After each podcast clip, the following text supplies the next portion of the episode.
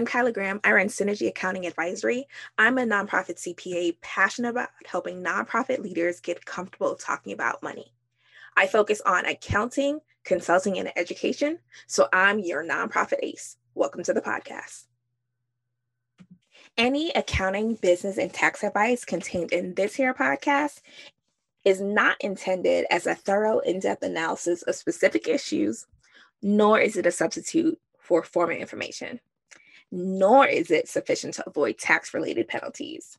If you have specific questions that you need advice for, be sure to schedule a strategy session and not solely rely on information in this podcast.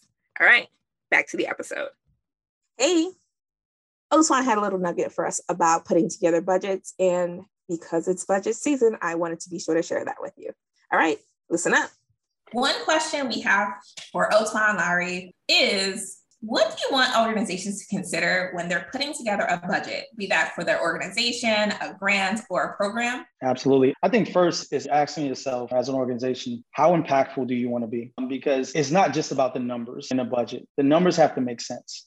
And that's what a, a lot of funders look for, right? If I give you X amount of funds, how impactful can you be with those funds? That's the return on them giving you that money. So what I tend to see is what organizations will do is they will just roll over like their budget from the previous year. Yes. And then maybe they had a new hire or something like that. So they'll plug that in. And maybe they have a few additional things that they want to do in a program, but there's no real plan that comes together. They don't tend to speak with the program directors to get a real understanding of the need that will help push this program a little bit further. So, what I would do is a couple of things. First, identify how impactful you want to be, whether that's how many students or people you members of a program, how many classes you want to have. You can start there and let that be the driver. And then what I would do beyond that is yes, use my prior year as a starting point, but I would also look at and see how I spent my money last year as well and see if maybe I can do a little bit of a adjustment or modification, right? Maybe you don't need as much money in this expense line item and you can maneuver it over here. And that can be done at the grant level, right? Because usually grants, when you submit a budget to the grant, especially if it's restricted funds, you have to spend that according to that grant. And what I also see happening is that when people look at like their grant budgets, they look at it individually as opposed to a whole, right? So as mm-hmm. opposed to a whole part of the organization. So if I say, okay, I have these two grants and you have some expense items that may be overlapping, you can maybe modify one of the budgets in a grant so that it covers certain expenses that are not necessarily covered by other grants. And now you're yeah. not using unrestricted funds to cover programmatic expenses. Now you can take unrestricted funds and really push that into administrative expenses because most of the times admin expenses are not covered at large in most cases by different grants. So what I first do with any organization is obviously look at prior year as a starting point, but then have a discussion of how impactful you want to be this year. Make sure you bring other people and, and parties that are going to be a, a part of the yes. budget, like your program directors. I feel like they're not a part of the conversation often enough when you're first building the budgets. And then I would look at each budget separately. So you have your organization budget, you have your program budget, and then you even have your grant budgets. We can't just lump these all into one one budget. You have to look at them separately and see how you can really maximize and the allocation, you know, of the expense items within each so that you can get the best bang for your buck, so to speak, as far as your money's concerned. So so it's a whole system and it's a whole process. It's not just taking last year and plug and play. We need to have that kind of conversation as we're building it out and look at it throughout the year. Don't just set it at the beginning of the year, get it approved by the board, and forget about it. Set it, look at it throughout the year. If you need to make adjustments, make those adjustments as you go. Yeah.